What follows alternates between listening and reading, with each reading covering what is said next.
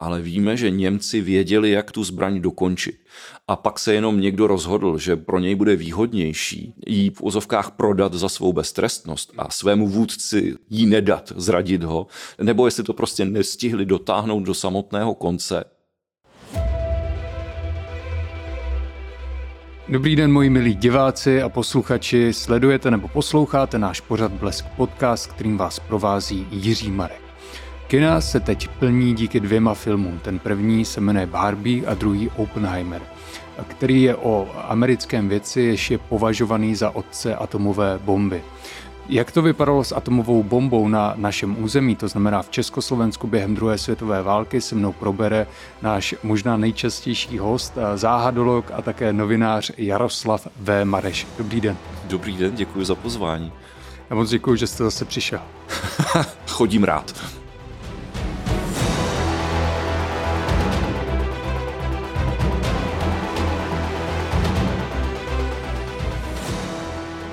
Pane Mareši, já jsem se vás snažil, když jste vydal tuhle novou knížku Atomový protektorát uhnat, aby jsme si popovídali, ale bohužel ty naše termíny nešly v té době nějak kombinovat a náhoda tomu chtěla, že teďka se tu setkáváme při příležitosti Oppenheimera. Tak začneme tou knížkou, když jsme se bavili, myslím, předposlední to byl, tak jsme řešili, že v Československu mohly vznikat nějaké plány na atomovou bombu. A vy jste mi tak mysteriózně říkal, že jste postoupil dál. Tak co nového jste pak během toho dvou a půl let, co jste bádal, zjistil?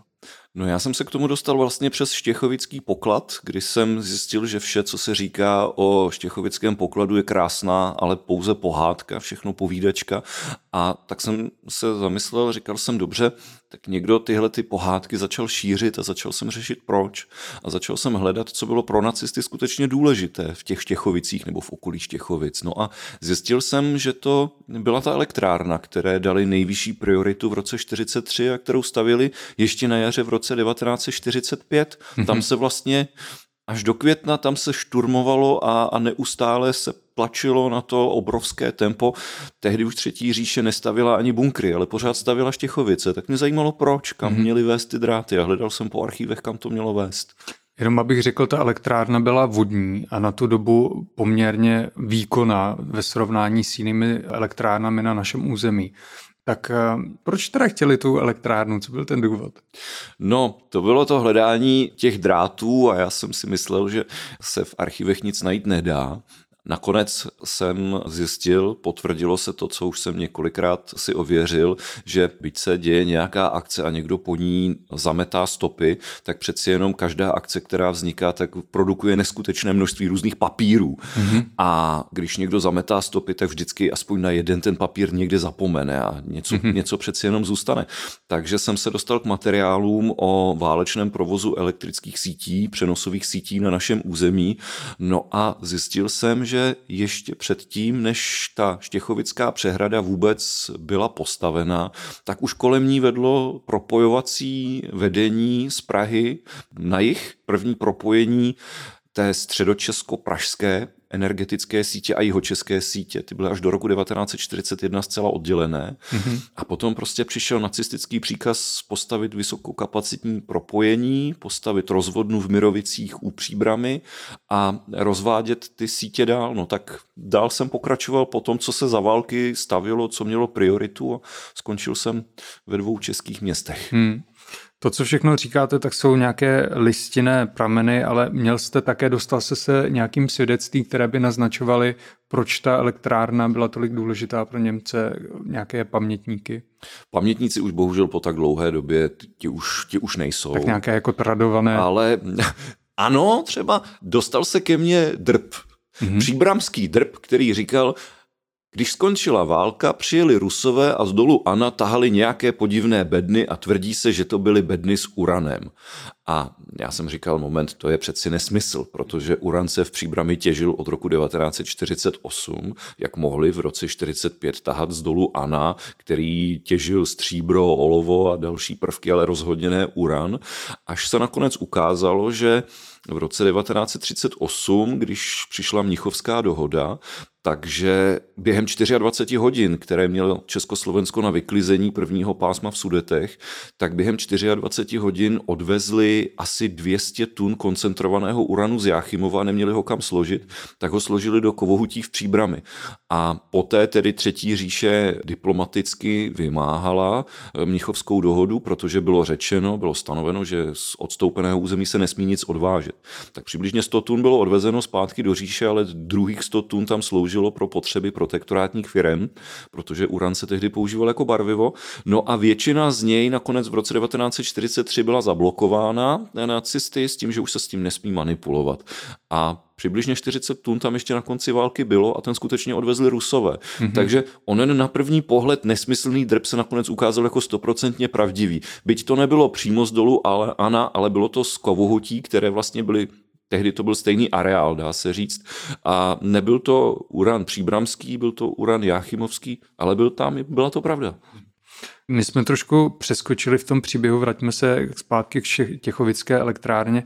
Proč ta elektrárna pro vývoj nějaké atomové bomby byla tehdy důležitá? Na vývoji atomové zbraně v té době byl největší problém získat ten štěpný materiál. Američané v projektu Manhattan se vydali cestou ne urychlovačů částic, nebo minoritně urychlovačů částic, ale především reaktorů a zatímco nacistický výzkum měl na začátku války měl náskok a ten náskok byl zapříčiněn obsazením Norska, mm-hmm. kde byla továrna na umělá hnojiva a umělá hnojiva se vyrábí vyráběla pomocí elektrolýzy, kdy se rozkládala voda a někdo si ve 30. letech všimnul, že když proběhne elektrolýza, část vody se odpaří, tak v tom, co zbyde, to, co se neodpaří, tak zůstává ta těžká voda, která je přibližně 0,7% objemu vody. Tohle tady možná tak mililitr těžké vody. A když budete provádět elektrolýzu dostatečně v dostatečném počtu cyklů, tak to, co vám postupně zbyde, tak z toho tu těžkou vodu, tam se bude zvyšovat její koncentrace, až ji vyseparujete. Pan Mareš jenom ukazoval tady na své vodě, co má k pití, kolik by jí zůstalo, jenom pro naše posluchače. Já bych trošku té těžké vody požil, výborná. No a ta těžká voda má výbornou vlastnost pro toho, kdo chce vyrábět štěpný materiál, že když ji odseparujete a dáte ji dohromady s přírodním uranem, tak když toho máte dostatečné množství, tak eh, to stačí nalít v uvozovkách, nalít do reaktoru, počkat, no a potom už jenom chemicky eh, oddělit plutonium, které tam tou reakcí vznikne. A tenhle ten reaktor měli Němci, měli jich několik v Heigerlochu na jeho západě Německa se ho zmocnili američané, o tom víme nejvíc a tam skutečně se našel uran z Jáchymova, našla se tam těžká voda. A v okamžiku, kdy máte odseparovanou těžkou vodu, tak vlastně to nejtěžší na té jaderné zbrani je je to obrovské množství energie, které potřebujete, ať už na těch odstředivkách, nebo právě tou výrobou těžké vody. A tenhle ten nejtěžší krok vlastně už nacisté, dá se říct, na začátku války nebo v prvních letech války zvládli. Mm-hmm. A to byl právě zdroj těch obrovských obav spojenců, které je přiměli k tomu, aby se několikrát pokusili tu továrnu v tom Vemorku zničit. A zároveň, aby američané věnovali s Brity tak obrovské prostředky právě na program výroby jaderné zbraně, protože tady byla obava o to, že by ji Němci mohli vytvořit dřív, nebo nacisté, že by ji mohli vytvořit dřív a že by skutečně mohli tu válku na poslední chvíli tímto způsobem ještě zvrátit, mm-hmm. tím, že by použili takhle ničivou zbraň. Mm. Domníváte se nebo myslíte si, že Oppenheimer a jeho tým o tom věděli, o tom, co se tady děje a že je to, řekněme, motivovalo k tomu, aby zrychlili ten svůj proces? Já jsem měl možnost studovat část materiálů z pravodajské služby programu Manhattan. Část jich byla odtajněna a skutečně oni horečnatě pátrali v vozovkách po tom svém klonu. Oni vzali tu svoji obrovskou továrnu, kterou měli a úkolovali spravodajskou službu. Říkali, hledáme dostatečně velký prostor, kde je dostatek lidí, dělníků. Hledáme místo, kde je dobré spojení, kde je letiště, kde jsou koleje, přivedená železnice. Hledáme místo, kde je dostatek elektrické energie, protože jak ta separace na těch ostředivkách, tak ta výroba těžké vody nebo separace těžké vody je energeticky náročná. No a hledáme místo, kde je dostatek vody. Takže tohle ti američané skutečně hledali.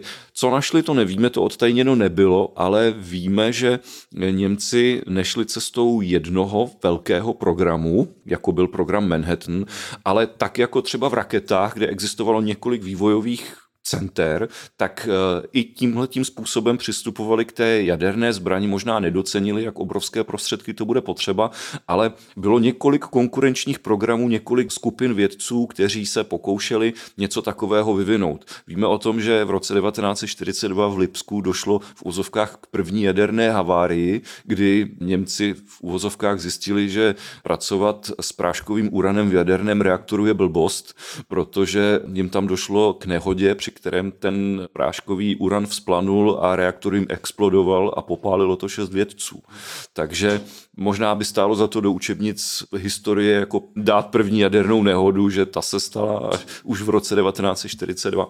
Takže těch programů bylo víc a Některé stopy, které zůstaly na našem území, ukazují, že protektorátní firmy v tom měly svou nemalou roli. Nebyli jsme teda jenom montovna zbraní, ale byli jsme i důležitá vývojová základna. K tomu se dostaneme, takže do učebnic napsat nesypat uran do pece, může vzplanout.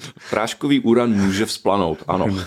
Vyzkoušeno. Ještě zůstanu toho projektu Manhattan, z toho, co já jsem četl, tak samozřejmě to byl jako jeden velký projekt, který měl různá centra, pracovala na tom přes 2000 lidí a dneska, kdybychom to vyčíslili, tehdy to stálo 2 miliardy dolarů, tak dneska by to bylo 26 miliard dolarů, což je jako neuvěřitelná částka částka za ten projekt. Teďka se přesuneme teda do Československa. Proč zrovna Československo bylo pro vznik atomové bomby důležité nebo výhodné? Pro ty Němce to mělo jednu obrovskou výhodu. Zničení té továrny ve Vemorku následovalo vlastně zničení přehrad v Porůří, v Poríní, to byla ta slavná operace Česty s těmi skákajícími mm-hmm. bombami. Vlastně pokud škrtneme Hirošimu Nagasaki, tak to bylo nejefektivnější bombardování v historii, protože 19 bombardérů dokázalo poničit tři přehrady a, a zničit obrovské, těmi záplavami obrovské množství továren území, tak eh, v tu chvíli, když jsem se díval na to, jaké elektrárny měli nacisté k dispozici, tak všechny byly v dosahu spojeneckých bombardérů, všechny byly na území Třetí říše. A pak byly ještě Štěchovice, které byly mimo dosah, tehdejší mm-hmm. dosah bombardérů, které byly mimo území Třetí říše a které měly dokonalé rukojmí pod sebou. A sice hlavní město Praha. Mm-hmm. A kdyby spojenci zaútočili, dokázali zaútočit na tuto přehradu, tak by zničili podstatnou část Prahy a stali by se skutečně vzdušnými teroristy. A ty škody by byly ne na v úzovkách na tom německém, ale na tom českém. Takže mm-hmm. dokonalé rukojmí a energetický zdroj, který dokázal nějakých 60 MW dodat v okamžiku, kdy se ta elektrárna spustila v tom přečerpávacím režimu, když tu vodu mm-hmm. pouštěli dolů. My jsme byli rukojmí z toho důvodu, že to byl protektorát, že jsme nespolupracovali s Němci, nebyli jsme nějací jako aktivní, ale byli jsme zabrané území a ti lidé byli takto. Spojenci se velmi důsledně snažili rozlišovat mezi územím Třetí říše mm-hmm. samotné a územím okupovaných států.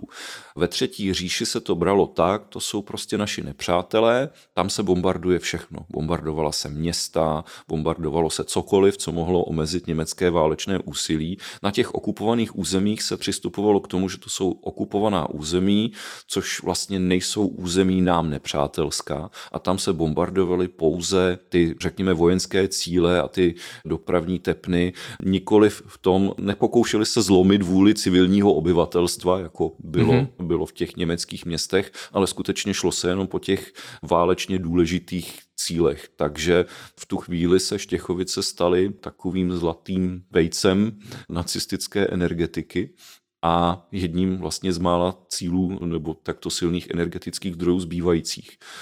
Mm-hmm. Už abych to zhrnul, jsme zmínili důležitý rok 1943, zmínili jsme Štěchovice, Příbram, kde byl uskladněný uran, ale ještě tady jsou eh, dvě důležitá místa, které jsme nezmínili, to byly Strakonice a také Vysočany tady v Praze, tak jestli byste nám řekl proč.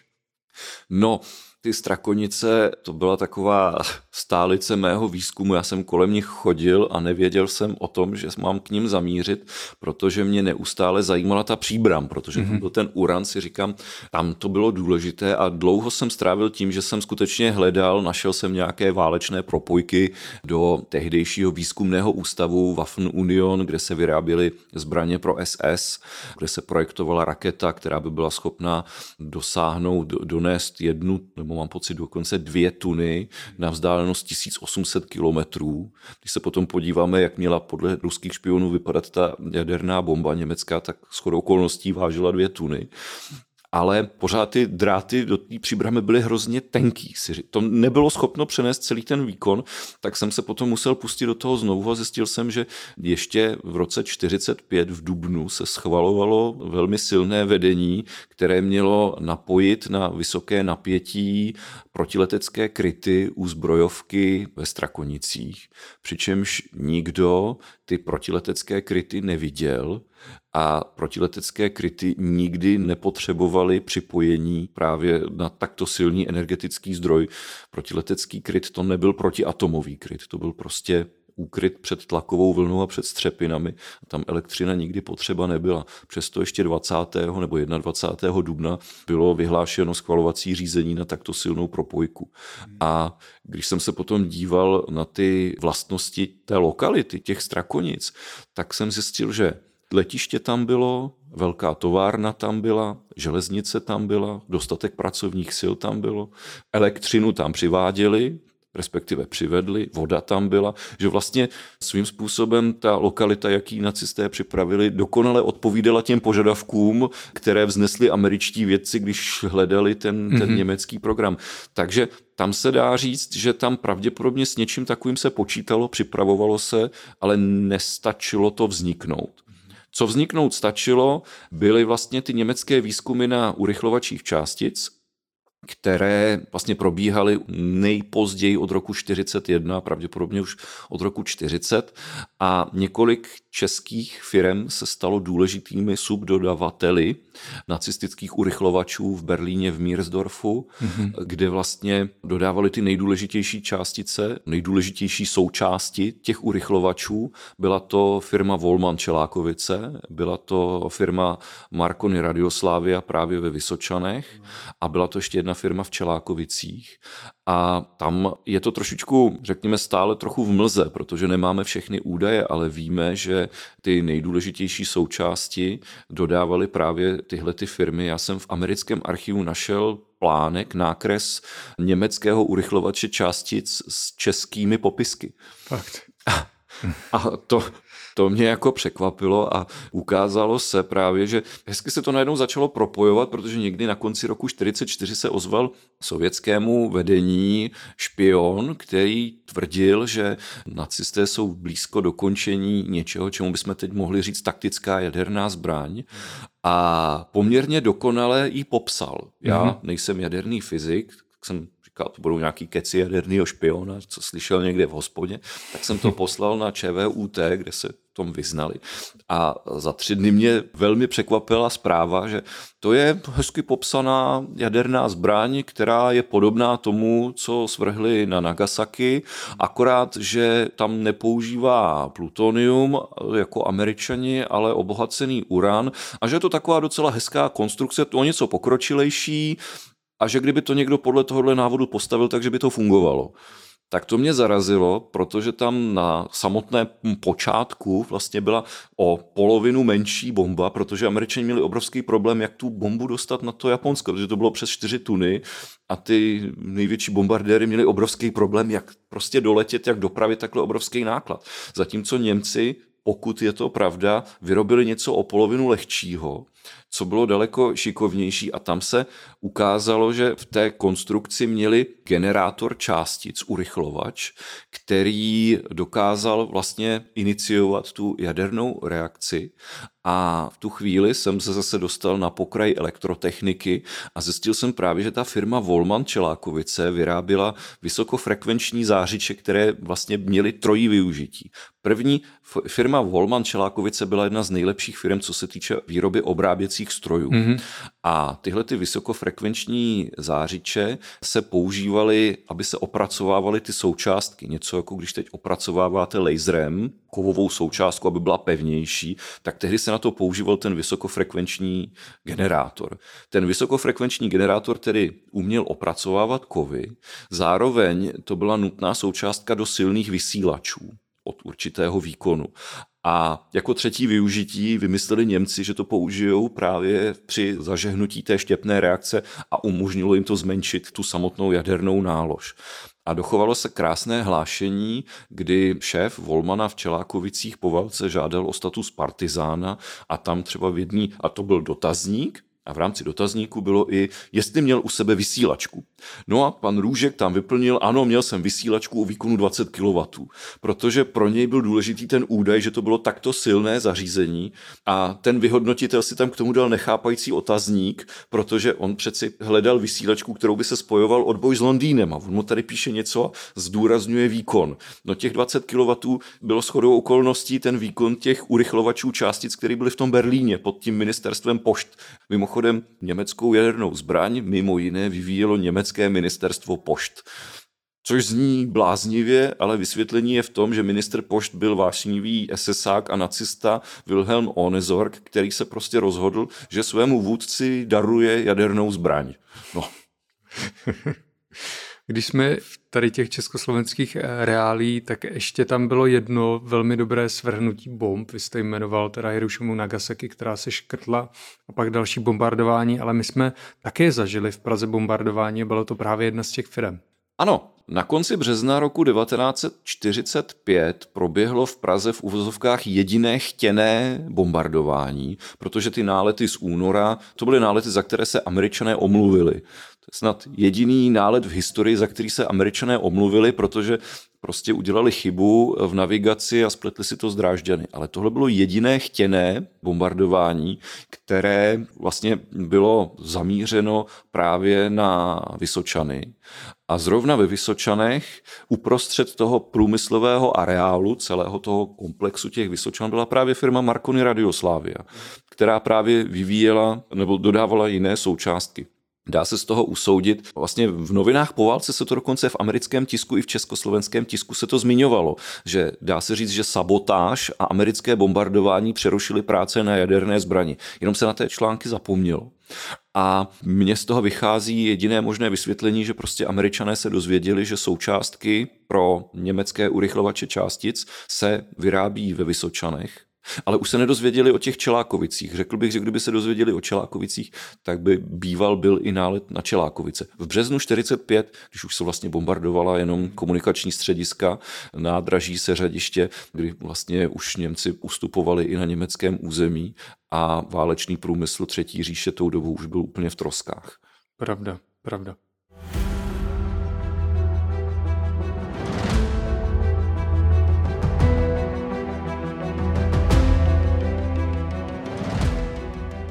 Když se vrátíme teda k tomu, na jaké úrovni oni už měli alespoň plánek na atomovou bombu, tak víme o tom, že provedli nějaké testy, tady ne konkrétně třeba téhle bomby, ale nějaké jiné.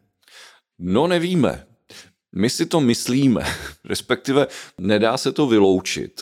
Tvrdí se, že proběhly jaderné testy v Osvětimi, na Rujáně a v Ordrufu. Tam ale jsme bohužel stále limitováni tím, že společný postup proti Němcům se velmi rychle zvrátil v soutěž o nacistické vědce a v to, že se všechno začalo utajovat. Tam je zajímavé, pokud jde o tu osvětím, já tomu moc nevěřím, ale je zvláštní, že Heinrich Himmler, když asi měsíc před koncem války se svěřoval svému fyzioterapeutovi, jehož paměti se dochovaly, tak Heinrich Himmler vyprávěl o tom, že mají najednou přišel nadšený, že přeci jenom Německo vyhraje a že má obrovskou zbraň, kterou odpálili a v epicentru bylo 6 tisíc stupňů toho výbuchu. A já jsem začal se ptát, kolik stupňů bylo v epicentru jaderného výbuchu a zjistil jsem, že 6 tisíc stupňů. Tak si říkám, pro boha, kde k tomu ten Himmler přišel k téhle informaci? Zároveň dochovalo se svědectví, vyšla kniha, italský novinář Luigi Romerza, byl zástupcem nebo vyslancem Dučeho u Třetí říše a v listopadu, v říjnu nebo v listopadu 44 popisoval, jak byl tedy pozván na jaderný test na Rujáně a popisoval, že prostě tam odvezli, zavřeli do toho bunkru, ozvala se obrovská rána, vyšli ven, všechno spálený, museli se tam pohybovat ve skafandrech nebo v ochranných oblecích a dochovalo se svědectví. Dochovalo se potom svědectví pilota, který letěl a měl pozorovat ten výbuch a popisuje ho tak detailně, že z toho vyplývá, že jednoznačně musel vidět jaderný výbuch. Bohužel to svědectví je někdy z 8. srpna 45, takže v uvozovkách, pokud to byla nějaká spravodajská hra, tak mohl vidět třeba třeba ten test Trinity v Nevadě. Ale co můžu říct, viděl to, protože popisoval takové podrobnosti, že to vidět musel. Zároveň potom je tady ten Ordruf, tam se dochovala taky svědectví o testu v březnu 45, dokonce se dochovaly seismologické záznamy, které teda nedovolí určit, jestli to bylo přírodní zemětřesení, ale byl tam prostě otřes. Byla tam svědectví, která teda pozbírala štázy a jedno z nich, paní Klára Werner, žila ještě v roce 1990, potvrdila to. A tam teda dokumenty mizí, zase jsou tam takové střípky, které někdo nestačil odstranit, že tam byl strážný, který tvrdil, že se to tam otestovalo a zároveň tam bylo líbezné, se nebojím použít tohleto slovo, líbezné hlášení, vyděšené hlášení Petnovy armády, když tedy jeho obrněná divize dorazila do Ordrufu, tak hlásila, že tam našla obrovské množství různých telekomunikačních a dalších spojovacích zařízení hmm. a že to neodpovídá tomu, že neměli informaci o tom, že by v Ordrufu bylo nějaké velitelské zařízení a bylo tam, prosím, pošlete okamžitě zpravodajce elektroinženýry a stráže. Takže tam skutečně vzniklo nějaké zařízení, které pokud to přímo neotestovalo tohleto zařízení, tak v vozovkách mělo ho otestovat. Bylo to tam, nechci říct připraveno, minimálně připravováno a američané z toho byli velmi překvapení. A ty nejdůležitější papíry, které by ukázaly, jestli tam skutečně něco proběhlo nebo ne, tak ty ještě nejsou odtajněny. Prý snad v roce 2025 budou prý. Máme se na co těšit, ale minimálně, co snad můžu říct, pokud to tam neotestovali, tak to tam otestovat plánovali. Mm-hmm. Takže můžeme říct, že nakonec eh, Němci vyhráli, i když eh, neodpálili ty bomby na civilní obyvatelstvo nebo nějaké vojenské objekty, tak tu bombu měli prostě dřív než Američané. To říct nemůžeme. Každopádně, co bych asi, v čem se změnil můj pohled na konec války, po té, co jsem nastudoval všechno, co jsem nastudoval, tak ony zázračné zbraně, na které se upínal Adolf Hitler v posledních měsících, tak to nebyly jenom výplody chorého mozku, ale byla to skutečná vize, byl to skutečný plán. Kam až se ho povedlo dotáhnout, jestli skutečně až k realizaci, tak to nevíme, ale víme, že Němci věděli, jak na to. Věděli, jak tu zbraň dokončit. Jestli ji dokončit stihli a pak se jenom někdo rozhodl, že pro něj bude výhodnější ji v ozovkách prodat za svou beztrestnost a a svému vůdci jí nedat, zradit ho, nebo jestli to prostě nestihli dotáhnout do samotného konce, tak to je věc, která zůstává v těch amerických a ruských archivech, v té operaci Paperclip a tak dál a dosud není zcela odtajněná. Ještě tam tu dobu pro dokončení tady té bomby vlastně prodloužili různé sabotáže na českém území. Jste také psal? Tak na českém území nebo československém území se sabotovalo velmi. Já teď nevím, na jakou přesně událost narážíte.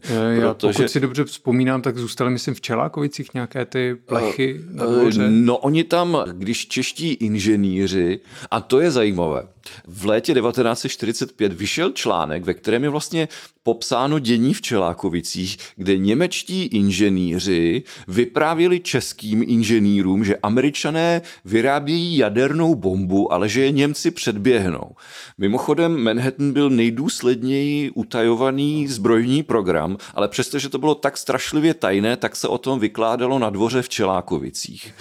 A to skutečně je svědecky podloženo a ano, teď nemůžu říct, jestli to byla přímo ta Čelákovická Volmanka, nebo jestli to byla ta Marconi Radioslávia. Když se čeští inženýři dozvěděli od těch německých, k čemu to má sloužit, tak některé věci, které měli dodat volně, dodali svařené, aby je úplně nešlo použít. Jako dělala se tam taková drobná nedorozumění, která ten německý program měla zdržet a evidentně ho i zdržela. Jo, což je vlastně ten týden, jak jsme už zmiňovali. No, pokud tohle všechno není nesmysl od samotného začátku a já nemám důvod eh, věřit nebo nevěřit tomu, ta svědectví jsou věrohodná, všechno to do sebe zapadá, tak takový starý ošklivý vtip, že tým Adolfa Hitlera skončil ve druhé světové válce na druhém místě, tak tenhle ten vtip přestává být vtipem, ale je taková trošku děsivá představa, protože pokud je to pravda, tak to jim to nevyšlo docela ofous. Mm-hmm. Vraťme se ještě úplně na začátek k těm Štěchovicím. Nemůžeme nezmínit Štěchovický poklad, který jste dlouho zkoumal. A ty krabice a různé písemnosti, co se tam našly, tak co teda bylo v těch Štěchovicích podle vás nakonec ukryto? No, 30 beden nedůležitého materiálu. Tam je docela zajímavé svědectví. Američané v únoru přijeli, vykopali, odvezli a tou dobou se přihlásil Hans Mayer, nebo také Jan Mayer, což byl takový ten dokázal stát na obou stranách barikády, ten byl stejně zuřivým a vášnivým nacistou, jako stejně zuřivým a vášnivým odbojářem byl. Byl to šéf Vikovky prostějovské a ten vyvíjel zvukově a tepelně naváděnou raketu, automaticky naváděnou raketu, stejně tak vyvíjel kazetové bomby pro Němce. A ten byl po válce ve vazbě a když američané odvezli a po třech nedělích vrátili bedny, tak upozornil na to, že on sám v dubnu 1945 dostal pokyn odvést výsledky své práce do Štěchovic. Stejně tak, že tam dostali ostatní. Takže upozornil a říkal, pokud nejsou moje výkresy součástí toho, co američané vrátili, tak američané ty materiály vyměnili protože já jsem dostal rozkaz odvést, co mám. Tam ovšem je ještě zajímavé to, že ve Štěchovicích se vyskytovalo celá řada nacistických pohlavárů v Dubnu. Byl tam Hans Kamler, který dostal za úkol zajistit podmínky pro výrobu tajné zbraně. Byl tam šéf vyzbrojovacího ústavu Heinrich Gertner, což byl vlastně Kamler měl tu jadernou zbraň dodat a Gertner ji měl převzít a zavést do výzbroje. Byl tam šéf plzeňské Škodovky, byl tam šéf zbrojení, který člen protektorátní vlády, byli tam všichni tihle ty hlavouni a podle toho, jak to tak jako vypadá, tak tam prostě byly svezeny ty důležité materiály, k těm pohlavárům, ti si je tak nějak jako rozebrali, aby se každý jako vydal s něčím vyjednávat svoji beztrestnost, minimálně Kamlerovi to vyšlo. A do toho kopce tam potom nastrkali nedůležitý papíry, který nezajistili ani proti vlhkosti, ale velmi dokonale je zajistili proti pyrotechnikovi. Takže podle mě to vychází na to, že to byla německá lest. Několik měsíců po válce se měl ohlásit Ginter Aschenbach, který se skutečně ohlásil, řekl, tam jsou bedny s důležitými materiály. Ohlásil se Československu, to na to nereagovalo, ohlásil se Američanům, ti na to zareagovali a zareagovali na to tak tím způsobem, že poslali stejně šikovného pyrotechnika, jako který to zaminoval. Takže tam byly dokonale zaminované bezcené papíry. Ta operace podle toho, jak to vypadá, tak to mělo vít tak, že hele, ano, skutečně všechno tam bylo odvezeno, ale vyletělo to do luftu. Jenomže ono to do luftu nevyletělo a ukázalo se, že jsou tam bezcené papíry. No a v tu chvíli se objevuje nejprve Emil Klein, který tedy měl za úkol to zabezpečit tak, aby ten Čech, Američan, kdokoliv to bude odkrývat, aby s tím vyletěl do povětří. On rozkaz nesplnil, no a tak přišel s tím, že tam ještě někde ty důležité bedny jsou. Ty důležité materiály, se kterými se ve skutečnosti uzavřelo mnoho obchodů, na které by ani Rusové, ani Američani nebyli pišní. No, ale on prostě hrál tuhle hru dál. No a v roce 1963 se objevuje na scéně Helmut Gensel, který zjistil, že to je všechno takový, že to je hezký příběh, který má ovšem potenciál vydělat na tom nějaké peníze. No a od té doby tady máme ty pohádky o tom štěchovickém pokladu a ty tajemné sponzory a švýcarská konta a tak dále a tak dále. Musím říct, že slavný Harry Jelínek, životnost jeho pohádek byla v řádu týdnů. To, čím nás zásoboval Helmut Gensel, to už je vlastně 50 let, nám dokázal servírovat znovu a znovu onen romantický příběh a prožil zajímavý život, prožil zajímavých 50 let za peníze sponzorů, když hledal něco, o čem věděl, že najít nejde. Hmm. Pane Marši, poslední otázka na závěr. Vy píšete velmi často o druhé světové válce. Proč zrovna jste si vybral tohle období, čím vás stále fascinuje? Já bych neřekl, že mě fascinuje druhá světová válka. Mě rozčilují tyhle ty příběhy, které nemají své vysvětlení, tak se snažím hledat vysvětlení. No a protože jsem nedaleko Štěchovic vyrůstal, tak mě nejdřív začalo zajímat, odkud se berou všechny tyhle ty pověsti. A když jsem teda zjistil, odkud se berou pověsti, tak mi tam zůstalo pár racionálních informací, těch spolehlivých a tak jsem si říkal, zkusím se vydat, když už jsem v jedné knižce napsal, co teda štěchovický poklad není, mm-hmm. že, že ten poklad je nesmysl, tak zůstal mi tam přeci jenom někomu stálo za to tohle furt vířit. Tak jsem začal řešit proč. No a to je ten výsledek, ten atomový protektorát, to, že tedy skutečně měli jsme tady v rámci třetí říše, měli jsme své úkoly. Hmm. Já moc děkuji, že jste byl opět hostem našeho pořadu Blesk Podcast. Byl můj drahý kolega novinář Jaroslav V. Mareš. opět mi bylo ctí. Děkuji. A vám děkuji, že jste nás sledovali nebo poslouchali a těším se zase příště. Naschledanou.